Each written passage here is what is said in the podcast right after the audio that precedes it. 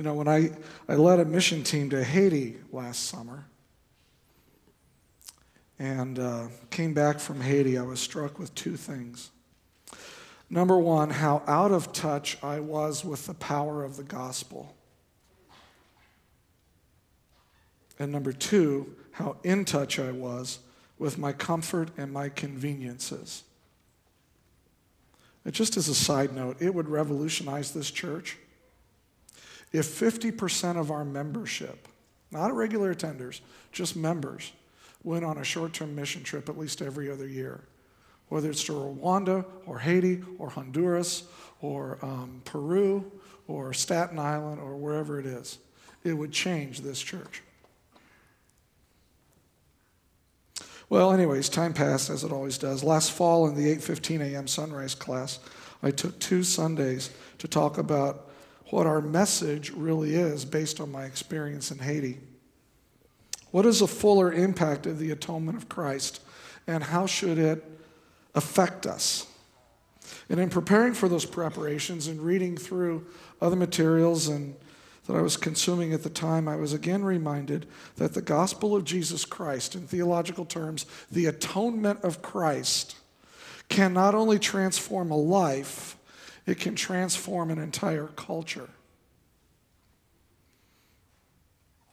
Does this sound too audacious to you? Or does it sound like something we just give lip service to, but we really know in our guts, in the, in the core of our beings, that this really isn't going to happen? You know, one of the greatest things I think the evangelical church faces today is irrelevancy in our culture. But today, so today I'd like to posit that our culture needs the gospel more than ever, and that the atonement of Christ isn't simply one among many equally valid and morally right religions that people can choose to get to God, but it is the only way to answer our culture's most pressing questions within a coherent whole. Now, culture is defined by how it collectively answers the core questions of life. So I'll compare how our culture deals with three of these core questions with how Christianity answers them. And my responses will be in question format. I hope this does two things for us. Number one, it gives us some tools to work with as we talk with people who may not know the Lord. Number two, grow your faith and confidence in the, in the gospel's power to literally transform a life and to transform a culture. So let's take a look at these three questions. First of all, our culture is asking how do we define evil and what do we do with it? With all of the terrorism and all of the mass shootings and all of the increased lawlessness and all of the decline in our country, and all of the things that are going wrong, we are being faced with this thing called evil, and we don't even know how to define it. They don't know where to turn to find a definition of evil. If you listen to our news reports and our talk shows and our entertainment outlets, when, they, when the problem of evil comes up, they just kind of they just kind of skirt it. They just kind of look the other way. They really don't know what to do with it. And even if they, as a culture, even if we can come to a broad definition of evil, we're never going to be able to shrink it down to personal responsibility. That isn't going to happen in this culture. Writing for the New York Times, Benedict Carey wrote in his article, For the worst of us, the diagnosis may be evil. When talking about the Ted Bundys of the world and the mass shooters of the world, he wrote this Predatory killers often do far more than commit murder. Many perform their grisly rituals as much for pleasure as for any reason. Among themselves, a few forensic scientists have taken to thinking of these people as not merely disturbed, but evil. Evil in that their deliberate, habitual savagery defies any psychological explanation or attempt at treatment. Most psychiatrists assiduously avoid the word evil, contending that its use would precipitate a dangerous slide from clinical into moral judgment that could put people on death row unnecessarily and obscure the understanding of violent criminals. Still, many career forensics examiners say their work forces them to reflect on the concept of evil and some acknowledge that they can find no other term for certain individuals that they have evaluated.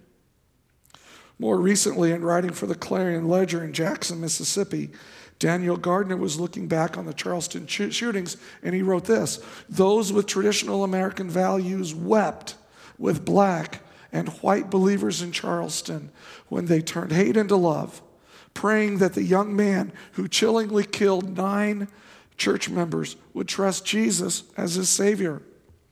This story of love and forgiveness played briefly until the story turned to hatred and ascribed that hatred to a flag. We literally witnessed God work a miracle of love in Charleston that could have otherwise become a racial bomb. And yet, many turned our attention to the flag, the Confederate flag, as the real problem. You see, what Benedict was saying is that we have a time, uh, a difficult time ascribing evil to individuals because we don't want to go from clinical into morality. And what Gardner is saying is that we'll take anything around in the environment in order to explain evil other than looking at our human hearts. We'll do anything. But even if our culture can come along and admit that evil exists in the hearts of the really bad people, it's not for most of us because we're good people. That's what our culture says. You're not, you're not evil. You're, Jim, you're not an evil person. You're a good person. You're a good guy, right? We're good people, not bad people. The really bad people are the really evil ones. They're the ones Rush Limbaugh calls human debris, which is, by the way, a horrible way to describe anybody. Really.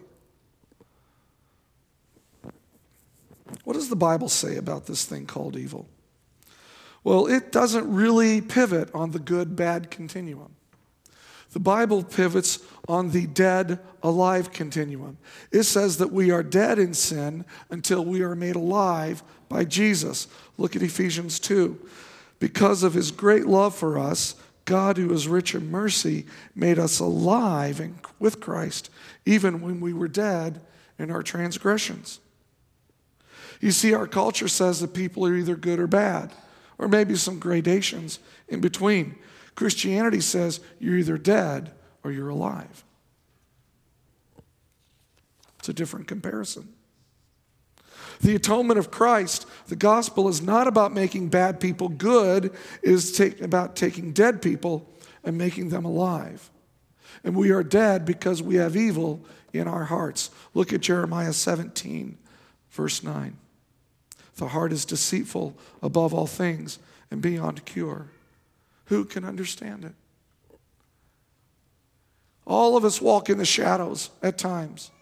All of us step back and we say, Why did I do it? I don't understand myself. What's wrong with me? Every one of us has done this at one time or another, and maybe multiple times. And it's because there's evil in our hearts. There's evil in my heart, and there's evil in your heart. And the Bible says that our actions are connected to what's in our hearts. You know, the Bible says that if I've lusted after a woman, I've already committed adultery with her. If I've become enraged with another person, I've already murdered them. Because you can't kill unless you're enraged and unless you hate. Luke 6:44 says, "Out of the overflow of the heart the mouth speaks." You see the Bible says that there isn't any evil that hasn't been committed on this earth that wasn't first committed within the human heart. I'll put that in the positive.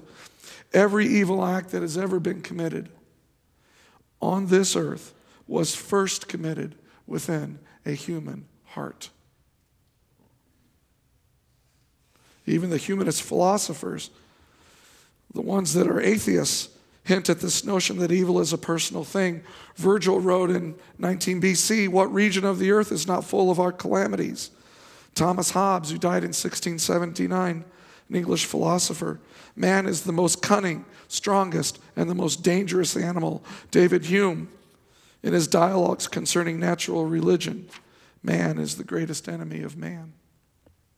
Our culture says, What do we do with evil? We don't know what to do with it. And my question back to our culture is this Can you really talk about evil without first looking into the human heart?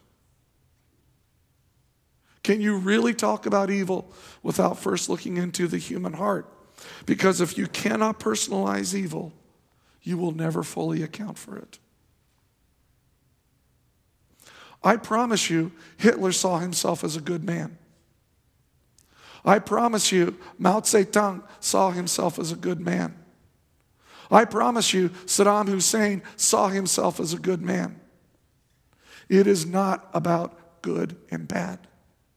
It is about being dead in your sins or being made alive in Jesus Christ. That's what it's really about. And when evil is committed, those who are wrong are going to demand justice. And that's our second question. Our culture is asking, where can we go to find justice? Are they not asking that? We have groups all over the place demanding racial justice, climate change justice, reproductive justice, social justice, economic justice. Maybe my buddies in the sound booth will be looking for football justice tonight. I don't know. Love you guys. But the demands for different types of justice seem to be never ending. I think we're becoming very creative at coming up with new ways to demand new kinds of justice. Some of you may say Bill needs some clothing justice. I don't know. But in the really the best example that I can look to to illustrate what I want to illustrate are the Nuremberg trials. Now, the Nuremberg trials were those that were held by the Nazi military leadership, where trials were held for the military leadership of Nazi Germany and to hold them accountable for their war crimes. These were trials that were held after World War II. And the reason they're called the Nuremberg trials is because they were held in Nuremberg, Germany. Okay? By the way, I've never been to that courtroom, but do you know what's in that courtroom? Among other things, there's two things that are in there. One is the Ten Commandments and the other one is the painting of Satan tempting Eve in the Garden of Eden. The law that is above our laws, juxtaposed with the painting that asks the question Did God really mean it? Did God really mean what he said? Judge Roy Moore, in writing for WND.com about these trials, wrote this the Nazi defendants objected to being put on trial for simply following orders and the laws of their country. They also complained that defining crimes after the fact constituted improper ex post facto laws, which is specifically prohibited by the United States Constitution and the laws of many other nations. So, on what basis could the victor nations presume to convene these war crime trials in Nuremberg? These guys were just following the laws of their country. Judge them based on the laws that they were operating under. Don't judge them based on the laws that you have now. And the answer to that question was found in the opening statement of Robert Jackson, who was also a justice on the United States Supreme Court at the time, when he said that even rulers are under God and God's laws. The Nuremberg court rejected the argument of Nazi defendants that there was no pre existing law and appealed to natural law in its judgment, noting that so far from it being unjust to punish them, it would be unjust if their wrongs were allowed to go unpunished. Despite the fact that the defendants were following orders and the laws of their country, they were found guilty of violating a higher law to which all nations are equally subject.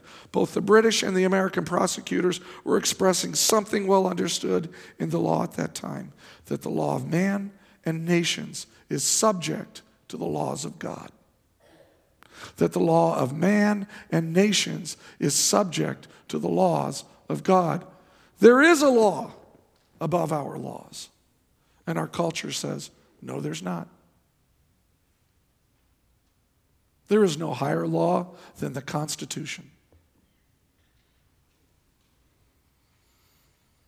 And it stands to reason that if there is a system of, or there's laws above our laws, that there's also a system of justice that is above our system of justice. God's system of justice is radically different than the American system of justice. Very different than ours. In God's system of justice, those who commit crimes, number one, never get away with it. And number two, have the opportunity to ask Jesus Christ to pay for their crime. And number three, they come to realize that their crimes are first and foremost always against God Himself. In the American system of justice, the person convicted of a crime has to pay for their crime. Very rarely will the courts allow someone to substitute by paying and serving the term of another criminal. So here's an example. Let's say that someone commits assault. Okay?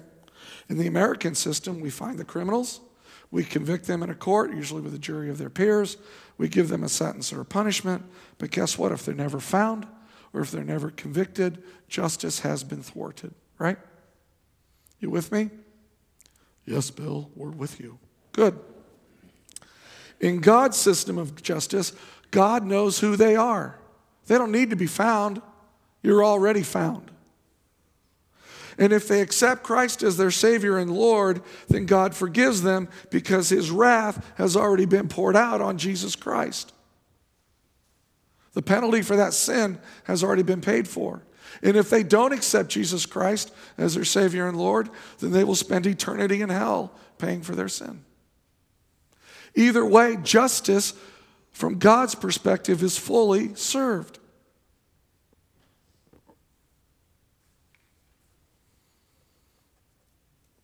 And in God's system of justice, the primary person offended is always God Himself. Our sin against our fellow man is always against God first and then against our fellow man. Romans 3:23 for all have sinned and fall short of the glory of God and all are justified freely by his grace through the redemption that came by Jesus Christ because God presented Christ as a sacrifice of atonement through the shedding of his blood to be received by faith. The wrath of God that we should rightly face has already been poured out on Christ while he hung on the cross. Now, have you ever wondered what is it like to bear the wrath of God? I know you don't sit around thinking about this. This isn't something most people sit around thinking about. You don't get up on a Saturday morning and have some pancakes and say to yourself, I think I'll meditate on what it's like to bear the wrath of God. Most people don't do that. But Wayne Grudem, in his systematic theology, has written extensively on this. I want you to think about a time when you were a kid, when somebody just yelled at you, or maybe as an adult, at a time when somebody just unloaded on you. Okay? Now that you got that in your mind, think about what you were feeling. Do you remember the personal disintegration on the inside? Do you remember the cowering? Do you remember just this utter helpless and hopeless feelings that came over you? Do you remember how awful that experience was?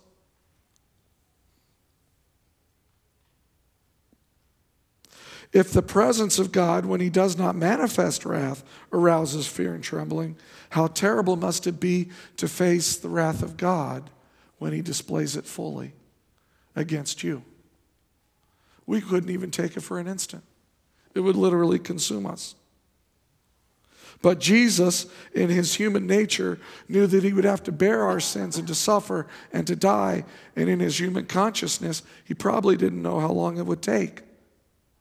And so, as they nailed Jesus to the cross and he's hanging there on the cross, God starts to pour out his wrath on Jesus, the deep and the furious wrath of an infinite God that would cause the most profound, even in an instant, to disintegrate was poured out on Jesus, not for a minute or two, not for 10 or 15 minutes, but hour after hour, the wrath in wave after wave after wave was poured out on Jesus until he finally cries out, My God, my God, why have you forsaken me? Why is this taking so long? I can't bear it anymore. Six hours Jesus hung on that cross and took the wrath of God for you and for me. Six hours. And at the end of it, when he felt Jesus, or when he felt God was lifting his hand, and he realized that the wrath was done, do you know what he cried out? It is finished.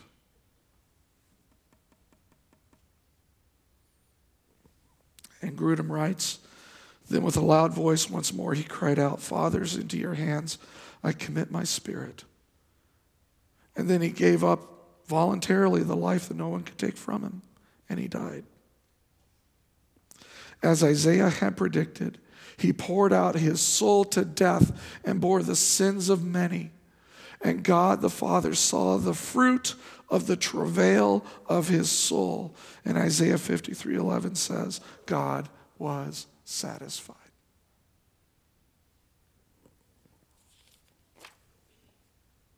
Because our sin is always first and foremost against God, we'll never experience real justice on this earth without first submitting to God's system of justice.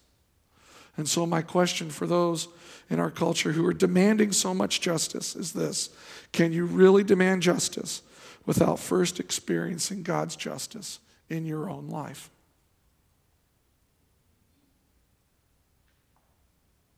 Can you really talk about evil without first looking into the human heart? Can you really demand justice without first having your heart transformed by God's system of justice? And thirdly, when we experience God's justice in our own lives, we find that we're in a position to love other people like we've never been able to before. And our culture is crying out to be loved. People desperately want to be loved. Now, this love thing, it's a curious thing, is it not? what is love? Everybody needs it and everybody wants it. I want it. But it's a decision to commit and it's an emotion to feel, right? What do you expect in marriage? Promise made and a promise kept. That's all you really expect. What do your kids expect?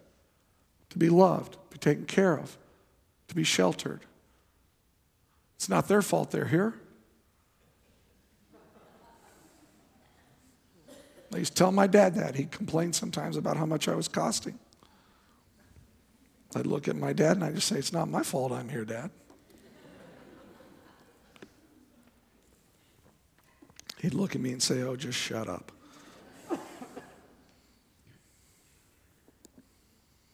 but the core of love is commitment.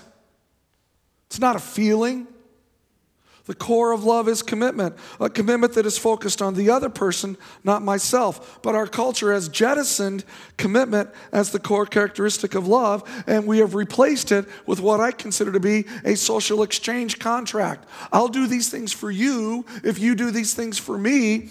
And if we both find a level of satisfaction, we call that love.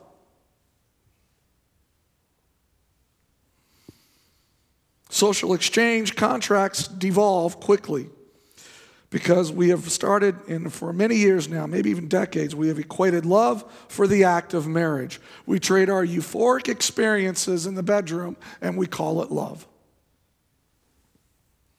And is this not the essence of pornography and affairs? They offer a temporary thrill using a social exchange level of thinking containing neither commitment or any type of genuine emotion. The young people now have friends with benefits where they trade sexual favors with no strings attached.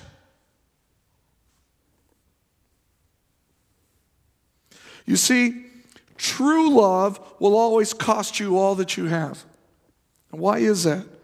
Because the commitment of love will force us to face our own shortcomings my anger, my pride, my lust, my arrogance, my greed, my selfishness, and so forth. Why? Because to love another person unconditionally, which is what the commitment really means, is that I first must give up my conditions of being served and satisfied by the other person.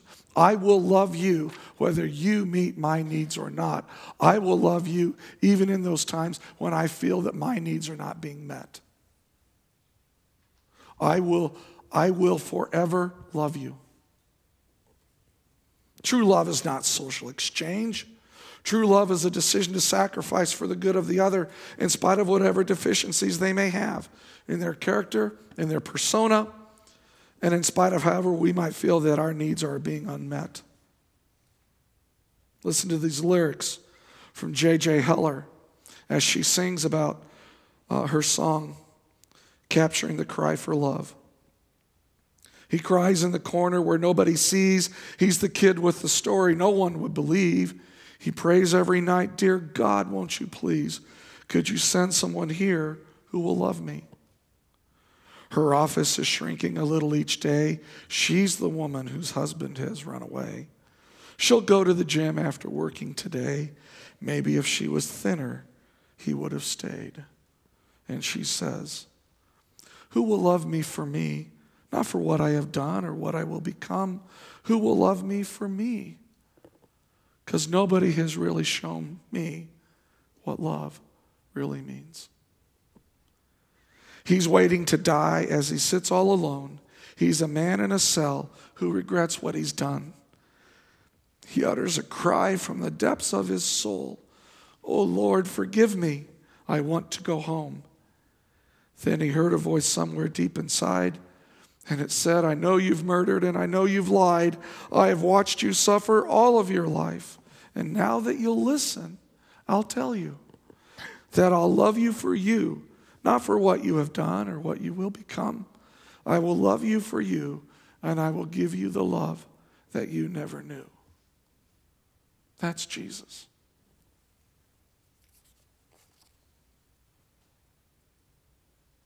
You see, the Bible says that God realized we couldn't make a move towards Him. And so God made the first move towards us in loving us. In 1 John 4 19, He says, We love Him because he first loved us. God made the first move.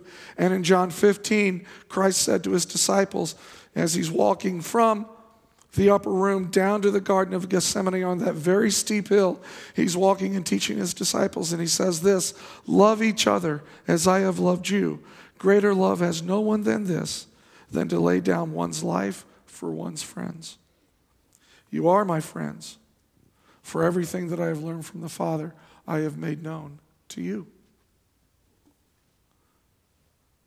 The very God that we talked about offending so much just a few moments ago is the same God who made the first move to unconditionally commit to you and to love you and then to demonstrate the depth of his love by sending his son to die for you and me. Our culture says, Will somebody please love me? And my response is this Can you even talk about love without knowing the one who first loved you? Can we really even talk about love without first knowing the one who loved you?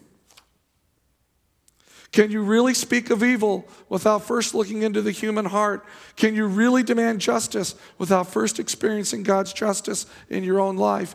Can you really talk about love without knowing the one who first loved you?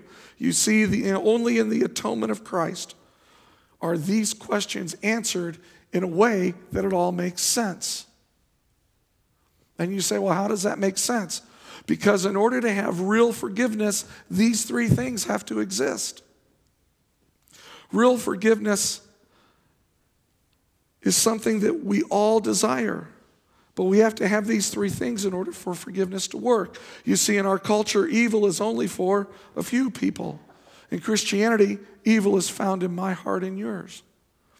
Our culture says that we need more justice in this nation. And Christianity says you're never going to find real justice. You're never going to find full justice horizontally until you have found justice vertically with God first. And our culture says I just wish somebody would love and commit to me.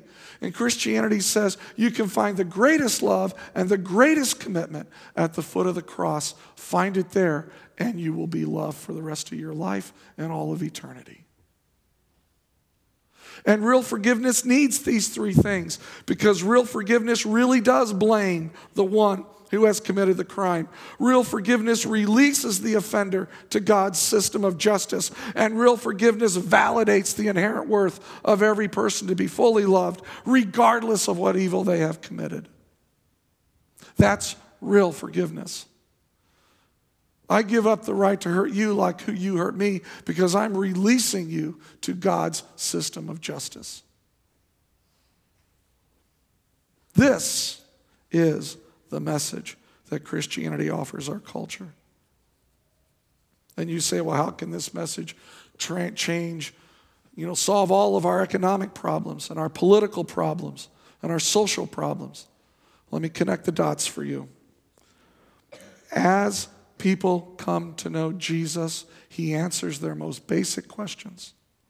And out of that, you see changes in their attitudes and in their prejudices and in their pride and in their heart, in their allegiances, and how they manage their money, and how they commit and love other people. And they take those changes into the workplace. They take those changes into our state houses and into our congresses. They take those changes into every institution in life, and God transforms the culture. The problems we face are never going to be solved by the Republicans. The problems that we face are never going to be solved by the Democrats. The problems that we face can only be solved by Jesus Christ.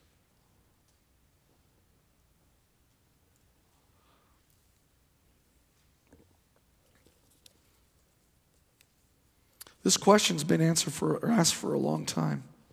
Back in the 60s, Ed Ames wrote a really horribly melodic song with really incredibly insightful lyrics. Um, you'll, you'll never find yourself singing this song. It's just horrible. But the lyrics are great because they're very, very haunting. From the canyons of the mind, we wander on and stumble blindly through the often tangled maze of starless nights and sunless days while asking for some kind of clue or a road to lead us to the truth. But who will answer? Side by side, two people stand, together vowing hand in hand that love's embedded in their hearts. But soon an empty feeling starts to overwhelm their hollow lives.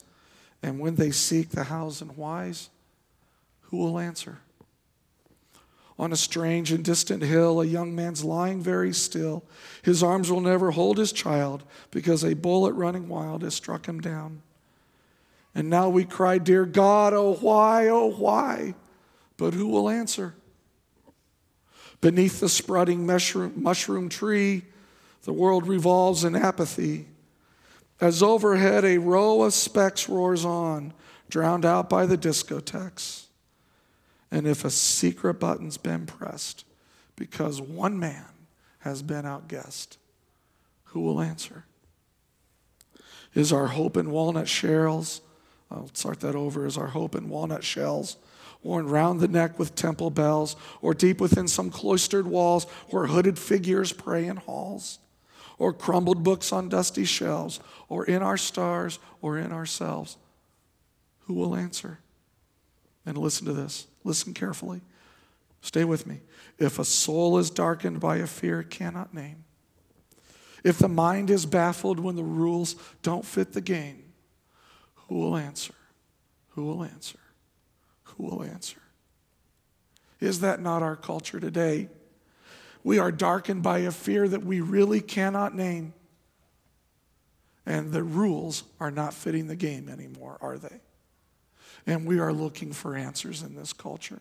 And I am here to proclaim that Jesus Christ has answered those questions and is the answer for our culture. So I have only one question for most in the audience this morning. Not everybody, but most. And it is this Do you really believe that Jesus Christ is the answer to our problems today?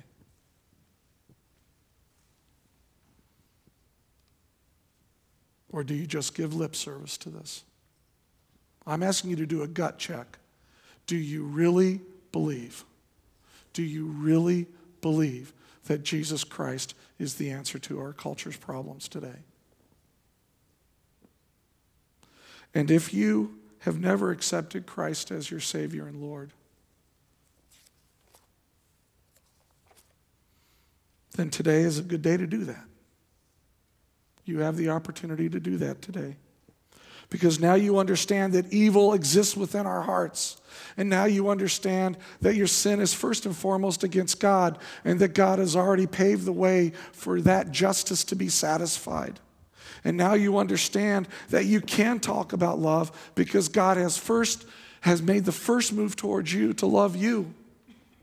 And that you can really have real forgiveness for the rest of your life for all of your sins simply by coming to the cross and accepting Jesus as your Savior and your Lord. You can leave here today knowing that if you were to die tonight, you would spend eternity with Jesus and God in heaven. Let's pray. God, thank you for your word.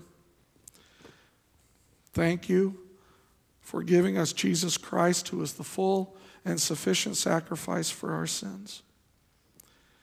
And Father, I ask that you would build into us a deep confidence and a persevering urgency to engage with our culture in meaningful ways to show that you are the real answer to our problems.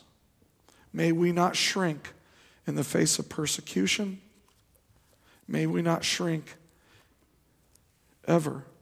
May we always be faithful to you. In your name, amen.